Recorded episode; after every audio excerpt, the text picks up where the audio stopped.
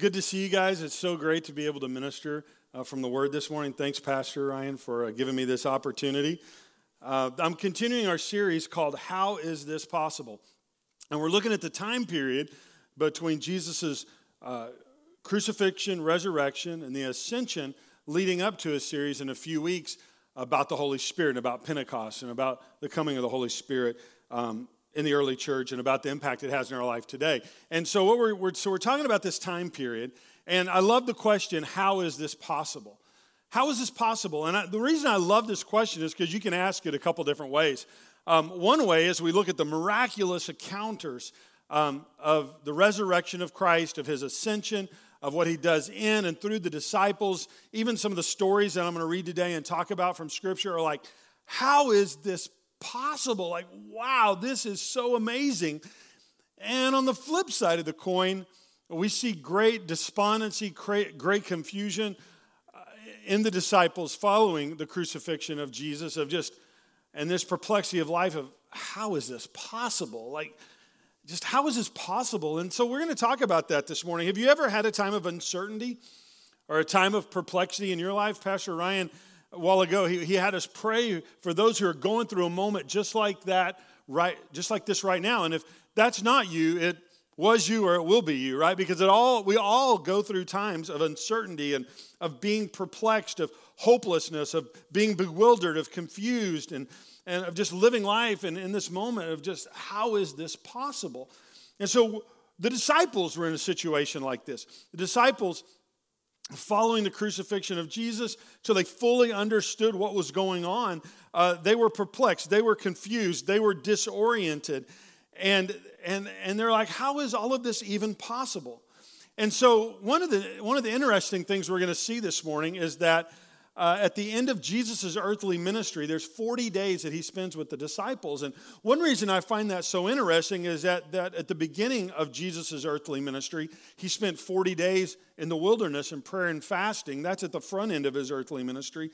And at the back end of his earthly ministry, there's 40 days that he spends with the disciples, uh, getting, preparing them for when he was going to ascend into heaven and then be sending the Holy Spirit. And so he, he, he orientates them towards this concept of inward, outward, and upward. And so that's what we're going to talk about today. Will you turn in your Bibles to Acts chapter 1? So we're going to be in Acts chapter 1 and in Luke 24. Acts chapter 1, Luke 24. Uh, turn to Acts chapter 1 first. Luke, uh, who is a physician, Dr. Luke, is the author of both Luke and Acts. Uh, they're sequels.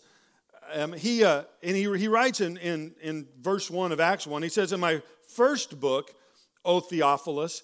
And Theophilus, um, according to the most ancient church tradition, was an, was an individual person that he was writing to. But one thing that I think is, is interesting is that the name Theophilus means friend of God. And so when I read this, it says, In my first book, O friend of God. And I believe Luke's writing it to you and me as well because we're friends of God. And so, and he says, In my first book, O Theophilus, I wrote about all that Jesus began to do and teach. And he's referring to the book of Luke. And so you could, you could lay part of Acts 1 over Luke 24 and it because it, it's the it's the sequel. It continues. It's it's like when you're watching Netflix right and you go to season 2 and the beginning of season 2 tells you about whatever the show was about in season 1 so here we have um, we have Netflix telling us we have Dr. Luke telling us uh, what happened in season 1 uh, and he says in season 1 I wrote about all that Jesus began to do and to teach until the day he was taken up into heaven after giving instructions through the Holy Spirit to the apostles he had chosen. After his suffering, he presented himself to them with many convincing proofs. Many convincing proofs that he was alive. He appeared to them over a span of 40 days and spoke about the kingdom of God. We know that he appeared to over 500 people. That's one of the ways we know that the resurrection is a historical reality because of the number of witnesses that there were and then what happened from them. One of, the, one of my favorite greatest quotes regarding the resurrection is from a guy named Chuck Colson. And I don't know if you've heard of him or not, Um, he was actually once known as President Nixon's hatchet man. Uh, he was part of the Watergate scandal. He went to, he went to jail. I am grateful. I'm grateful to say I don't remember Watergate. I don't remember President Nixon. Um, I've heard about it. I've read about it.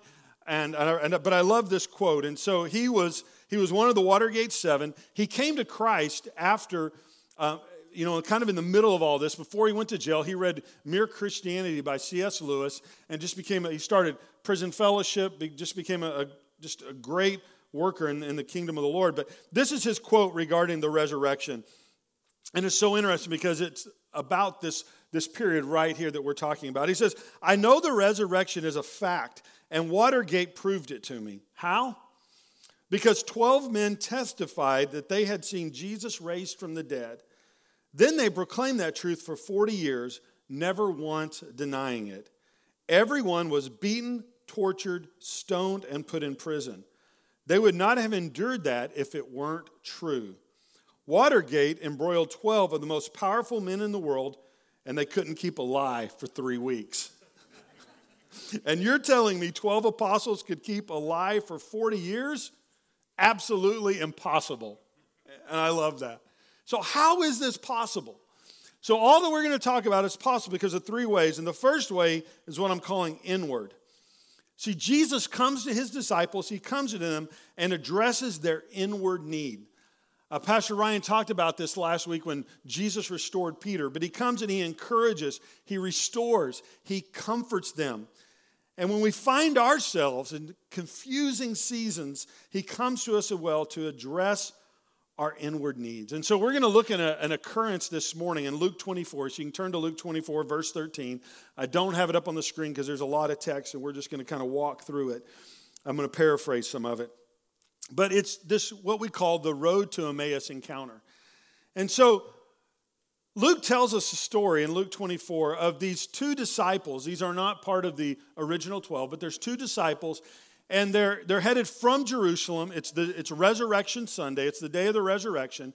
Uh, they've heard uh, that Jesus wasn't the tomb, they couldn't find him, and they're walking, they're seven to eight miles back from Jerusalem to their village of Emmaus. And, and, and, and they're talking, and, and one of the guys, we don't know both of their names, but one of the guys' names is Cleopas. Now, I'm convinced that Cleopas is from Louisiana because he sounds like he's from Louisiana right? Cleopas. So Cleopas and his buddy, his friend, some, somebody was with him. They were walking this seven miles. Verse 13 says, and about the same day, two of them were going to a village called Emmaus, seven miles from Jerusalem. And they're talking to each other about what happened. And they're discussing. The Greek there um, indicates that they were having a, a vehement conversation. So Cleopas and his buddy, they're talking, they're arguing, they're, they're discussing, they're dissecting, they're they're doing what we do. They're processing life. And they're talking about all that's occurred, all that's happened, their hopes, their disappointments, their frustrations, all of this. They're talking about all of this. And along the way, Jesus comes up and begins walking alongside of them. He's walking alongside them, but they were kept from recognizing him. Now, we have a, a number on the screen, and you can text this number anytime. And, and if you have some questions about today's, today's um, content or, or something you'd like answered. And, and, and I think one of the questions would probably be well, how were they kept from recognizing him? So I'm going to go ahead and answer that. And the deep theological answer is I don't know. I don't know. Scripture doesn't tell us. Uh, um, we don't know if the Lord kept them from, from, uh, from recognizing or their own, whatever they were going through. We, we really don't know, but what we do know is that they didn't recognize Jesus. But I think there's some I think there's something we can learn from this. A couple of things. One is that Jesus comes to us in common, unexpected ways. They were home on their way, on their commute, basically. They're on their way home. They don't recognize it's him. He just comes to them in this, the, the most common way, yet they don't recognize him in their present circumstances. You know, I'm like that. I'm like, I can be going through stuff and Jesus is right there with me and I don't even recognize him. I mean, you can just call me J. Cleopas Bean because I'm just like Cleopas in this story. I'm just like him. I can be bewildered, I can be puzzled, I can be frustrated, I can be going through life, and Jesus is there. And he's there, and, and yet I don't recognize him.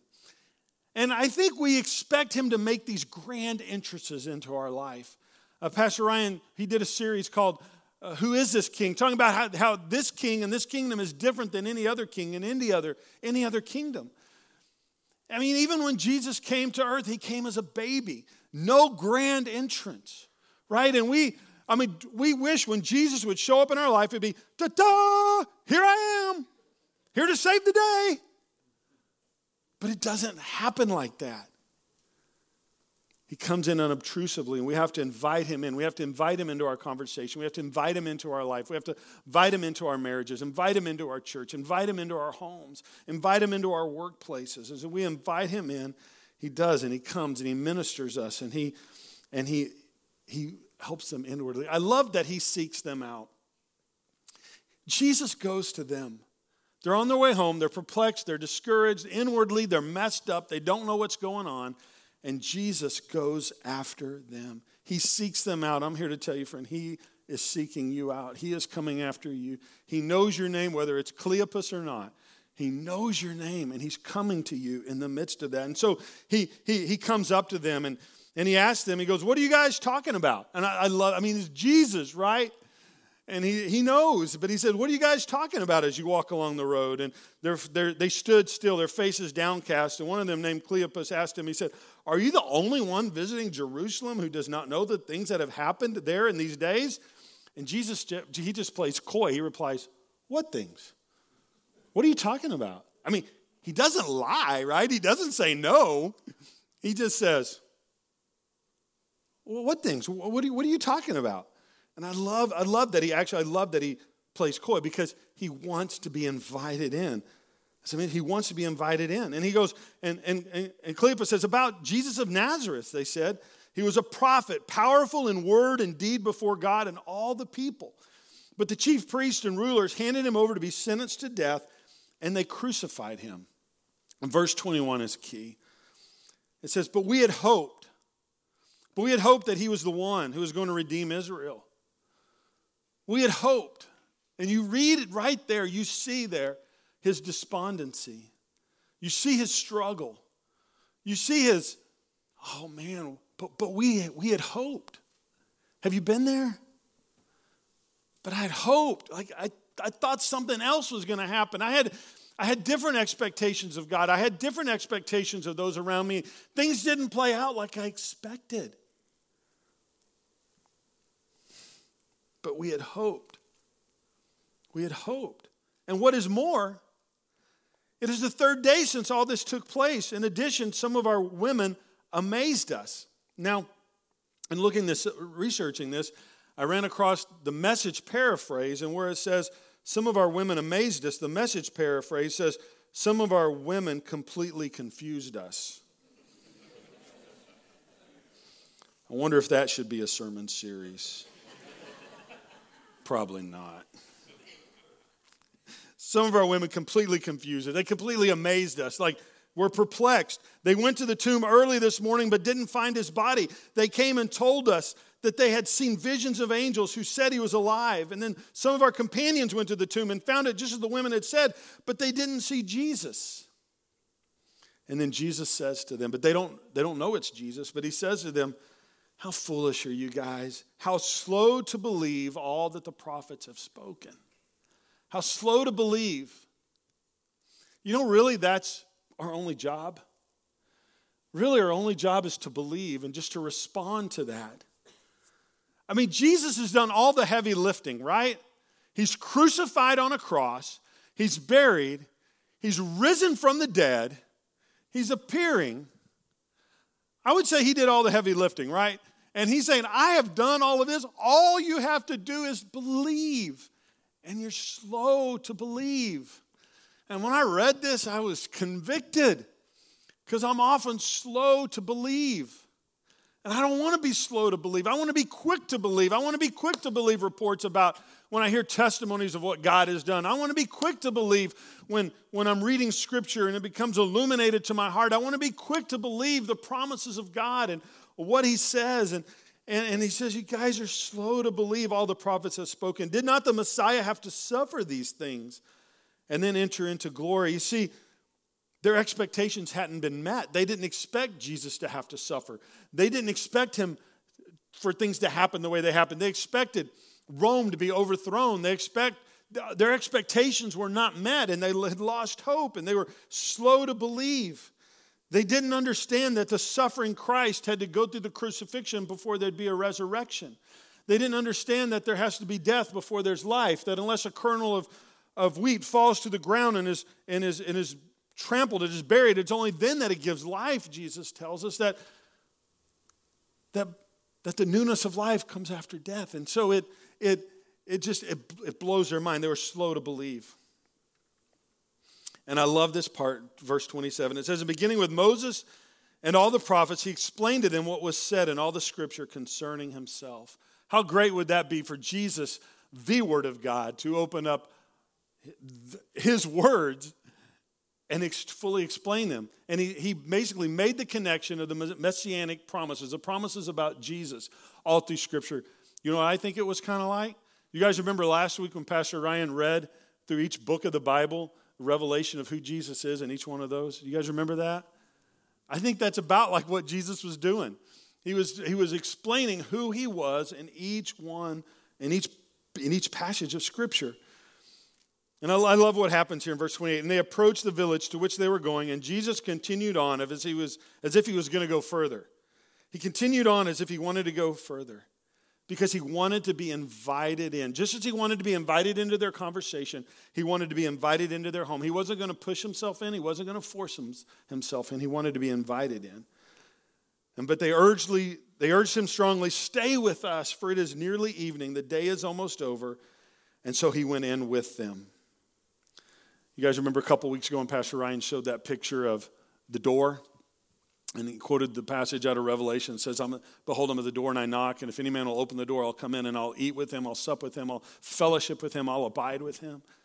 It's the same kind of concept here. That's what they were doing. They were inviting him in. And we invite Jesus in. We invite him to abide in us. We invite him to come. He comes and he does that inward work in us that only he can do, that, that only he can do in our lives. And so in verse 30, I have it up on the screen. And when, they, when he was at the table with them, he took bread and he gave thanks and he broke it and began to give it to them. Now, this was probably a regular meal. Uh, the Last Supper had just been instituted. Uh, the Thursday night before this was Sunday. It had been instituted on Thursday night, but there was a reflection back to Passover. So, scholars, you know, there's back and forth on this, regardless of what it is. When he broke the bread and when he blessed it, which we're going to do in just a little bit, and at the end of the service, we're going to have communion. And as we, the, the bread that is broken, as it's blessed, it's not just, it's not just a snack after church, right? Like this is a holy moment. This is a moment we come to the Lord's table uh, we call it the Lord's Supper, where we come and as we enter in full faith, we believe that there's spiritual transaction going on, that there's, that there's healing that happens, that there's restoration that happens, that this, miracles can happen as we fully embrace all that Jesus has done for us on the cross by his death, his burial, and his resurrection. And we're so grateful for that. And as he does this, uh, they're, they're, they have revelation. Their eyes are opened, it says in verse 31, and they recognize him and then what does he do? He disappears. he disappears. How does that happen? I don't know, but it does. It's how is this possible? Is a great sermon series because how is this possible? It's supernatural. And they, they asked each other, Were not our hearts burning within us while he talked with us on the road and opened the scriptures to us? Uh, this revelation that came as he, as he opened their heart to who he was and to what his word said, that their heart burned within them of the truth of the reality of who Jesus is, of him ministering, of him addressing that inner need in, in their lives. You know, I, as I think about this occurrence, as I think about this, it's amazing that the monumental happened in the middle of the mundane. The, um, something monumental happened in the middle of the mundane. The, monu, the mundane was that they were just they were just on their commute home from Jerusalem. The mundane is they were just in their house eating dinner. But in the middle of that mundane, something monumentous happened. And it was that Jesus showed up. Jesus revealed himself. Jesus met their inward need. And I want to make application of this. Heather and I were talking about this last night as we were driving down the road of this text and this passage. And it was actually her, her, her phrasing of, the, of the, the, the miraculous, the monumental, and the mundane. And we just began to talk about how important the mundane moments of life are and how Jesus wants to show up in them. And we may not think much about taking our kids to school or, or bringing our kids home from school, just that commute or, or sitting around the dinner table, and how important these conversations are, how critical. And there's just, in the, even in the mundane, that Jesus can show up and that he can change our lives and he can change the trajectory of our kids' lives in the middle of what we would just consider mundane. But when Jesus is there, they can be monumental. And so Jesus disappears. So he's gone. And everybody's like, ah. And, and so they, they head back to Jerusalem. And so they go to Jerusalem. As they head to Jerusalem, they show up, they go back to where the disciples are, and they, they find the 11, and they, they all get together and they're saying, It's true, he's risen. They're, yeah, he's risen, he's risen, he's risen. And they begin to tell the stories, and then Jesus shows up right in the room. And again, how is this possible? But it's, it's a miraculous work of God.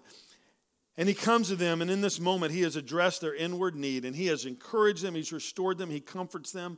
And so when we find ourselves in these seasons, he does the same to us, but he doesn't just address their inward need. Then he turns, and after he ministers to them inwardly, he turns their attention outward. He turns their attention outward.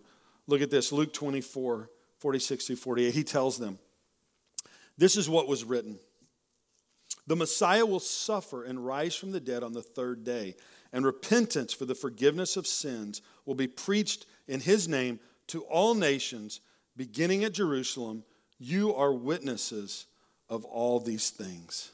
You're witnesses of all these things. I apologize. I, I have a I have a catch in my in my throat. I told first service this. I so before first service, I I had a, a breakfast taco, and so if you're if you're I mean, we our dream teams here they're spoiled, right? Our, our teams that come and serve. I mean, it's great to serve Jesus and serve his church, but we get breakfast tacos, right? So I had one before first service, and I got a piece of egg or something caught, and so I I struggled with it first service. So it made logical sense to have another one between services with our right between our second with our second service dream team just to try to push it on down and it's better but not 100% so sorry for coughing in the mic you should join a dream team. We have great breakfast tacos. And so he, he tells them, You are witnesses of these things. So, what is a witness? Right? What is a we, we know what a witness is, right? A witness is someone who has seen and observed something or someone and has an experience, right? That's a witness. In a court of law, if a witness is called, what do they they they, they see what the, they tell what they've seen. They tell what they've experienced.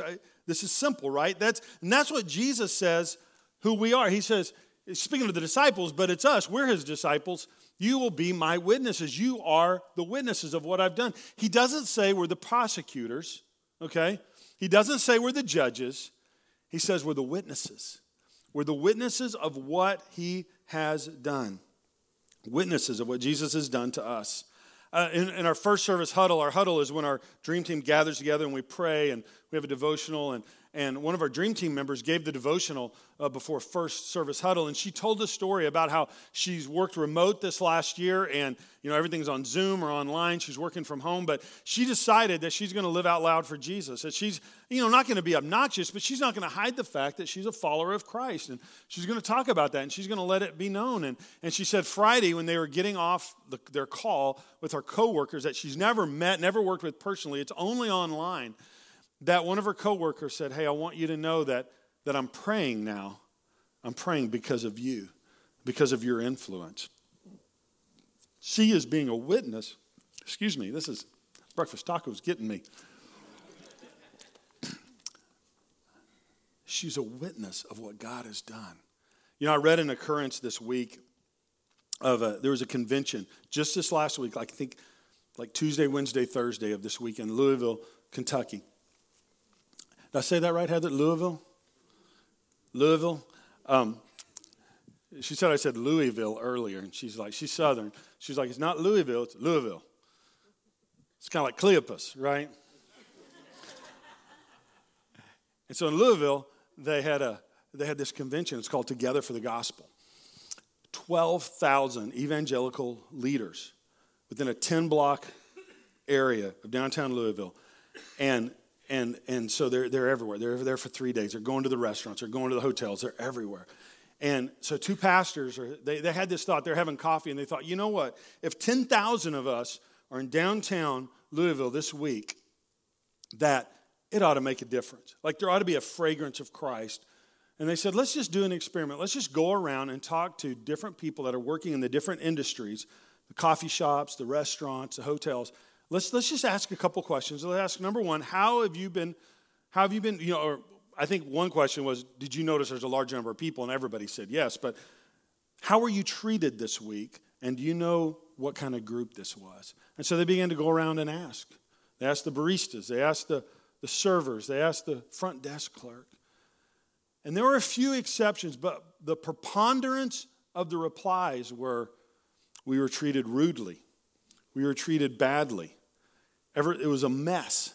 It was, it was a terrible week. And then when they asked the second question, do you know why they were here? Majority of people didn't even know why the people were there, but the ones that did said, yeah, it was some kind of Jesus thing or some kind of church thing. And they just commented in this article, and these are their peers. Like, this wasn't like, this, they weren't trying to slam anybody, they were just talking about how sad it was that what should have changed the city actually was opposite. And that is not what this passage is talking about.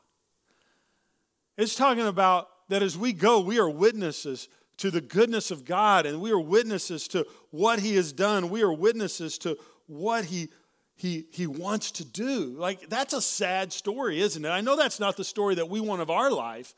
There we go. There would be the fragrance of Christ. And in fact, Matthew's version of what's happened here is Matthew 28 18 through 20.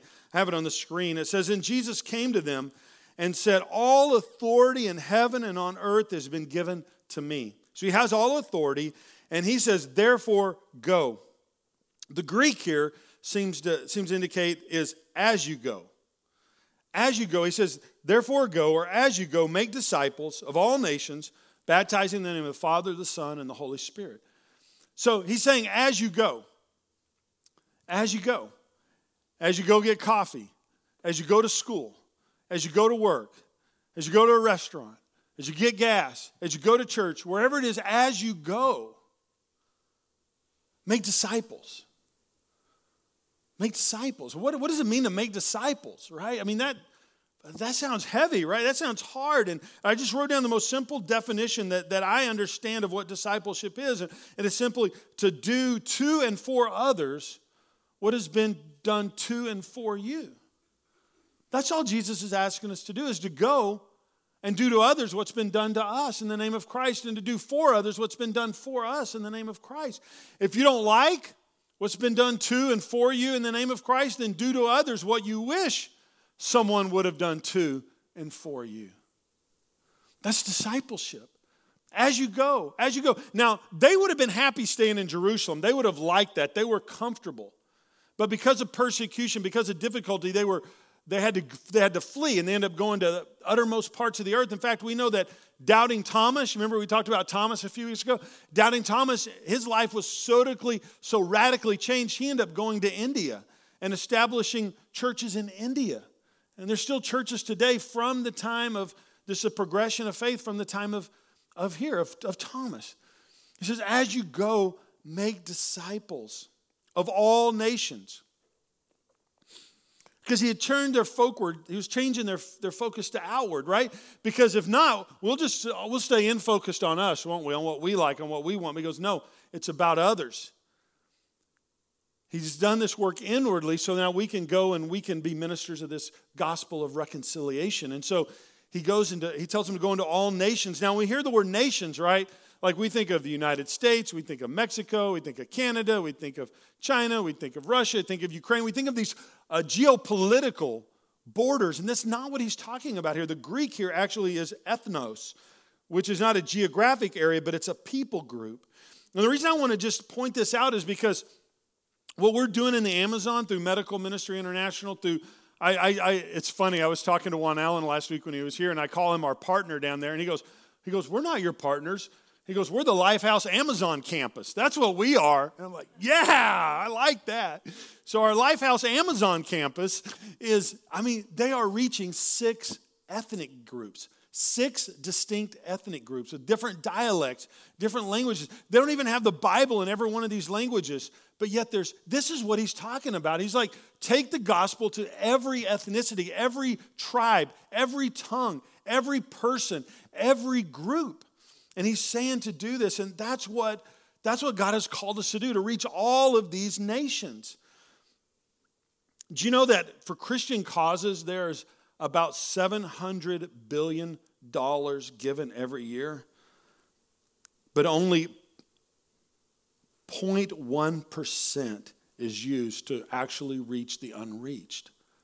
The vast, vast, vast majority of all ministry, time, money, everything is for people already reached. So little is used, one, less than 1%. Um, of foreign missionaries, 3% are actually reaching the unreached people of the world.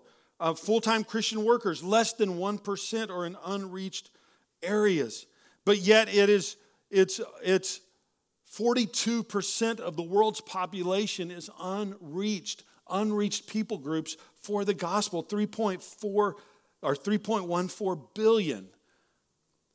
But guys, I'm here to tell you, I'm thankful to be a part of a church, to be a part of Lifehouse, that the majority of our missions money goes to reach unreached people groups.